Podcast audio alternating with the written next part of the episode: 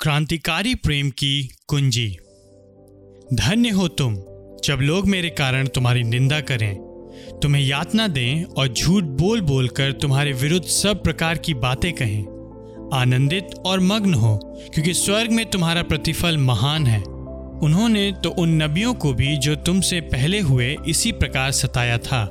मत्ती पाँच, ग्यारह और बारह। मत्ती पाँच चवालीस से, अपने शत्रुओं से प्रेम करो, पर प्रचार करते हुए मैंने कई प्रश्नों में से एक प्रश्न ये पूछा कि आप उन लोगों से कैसे प्रेम करेंगे जो आपका अपहरण कर लें और बाद में आपका घात करें? हम यह कैसे कर सकते हैं? इस प्रकार का प्रेम करने की सामर्थ्य कहाँ से आती है? आप यह सोचिए कि वास्तविक संसार में जब ऐसा होगा तो यह कितनी ही चौंकाने वाली बात होगी। क्या इस विचार के अतिरिक्त कुछ और है जो क्रिस्ट के सत्य और सामर्थ और वास्तविकता को दिखा सकता है? मेरा मानना है, यीशु हमें इस क्रांतिकारी आत्म त्याग करने वाले प्रेम की कुंजी देता है, जिसका इसी अध्याय में आगे चलकर मत्ती पाँच चवालीस में वर्णन पाया जाता है। मत्ती पाँच, ग्यारह और बारह में पुनः वह सताए जाने की बात करता है। ठीक वैसे ही, जैसे उसने मत्ती पाँच चवालीस में कहा अपने शत्रु से प्रेम करो और जो सताते हैं, उनके लिए प्रार्थना करो।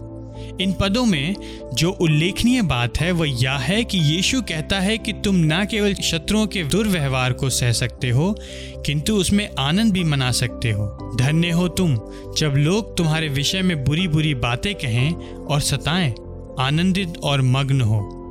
ऐसी स्थिति में आनंदित और मग्न होना अपने शत्रुओं के लिए प्रार्थना करने और उनके प्रति भलाई दिखाने से भी अधिक कठिन प्रतीत होता है।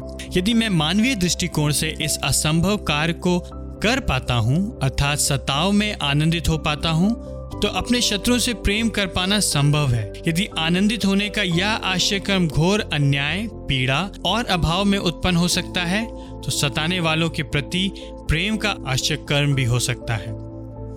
यीशु इन पदों में आनंद की कुंजी को प्रदान करता है। वो कहता है, आनंदित और मग्न हो, क्योंकि स्वर्ग में तुम्हारा प्रतिफल महान है। आनंद की कुंजी यह है कि हम परमेश्वर द्वारा भविष्य के अनुग्रह पर विश्वास करें, अर्थात हम प्रत्येक उस बात में संतुष्ट हो जिसकी प्रतिज्ञा परमेश्वर ने हमारे लिए की है। वो कहता है, आनंदित हो, क्योंकि स्वर्ग में तुम्हारा प्रतिफल महान है।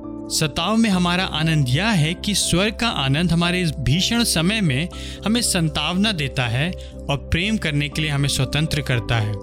इसलिए इस आनंद में उस शत्रुता से प्रेम करने की सामर्थ्य है जो हमें सताते हैं। यदि यह सत्य है तो प्रेम करने की आज्ञा अप्रत्यक्ष रीति से यह भी आज्ञा दे रही है कि हमें अपना मन स्वर्गीय वस्तुओं, जो कुछ भी परमेश्वर ने हमारे लिए प्रतिज्ञा की है, पर लगाना है।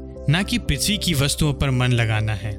अपने शत्रुओं से प्रेम करने की आज्ञा का अर्थ यह है कि हम परमेश्वर में और उसके महान प्रतिफल अर्थात उसके भविष्य के अनुग्रह में अपनी आशा और अपने प्राण के लिए उत्तम संतुष्टि प्राप्त करें। क्रांतिकारी प्रेम की कुंजी यह है कि हम भविष्य में होने वाले अनुग्रह पर भरोसा रखें। घनघोर पीड़ा के समय में हमें इस बात के लिए भी आश्वस्त होना चाहिए कि परमेश्वर का प्रेम जीवन से भी उत्तम है। भजन तिरसठ, तीन। शत्रुओं से प्रेम करना स्वर्ग के प्रतिफल को अर्जित करना नहीं है। स्वर्ग के प्रतिफल को संजोना हमें हमारे शत्रुओं से प्रेम करने के लिए सशक्त करता है।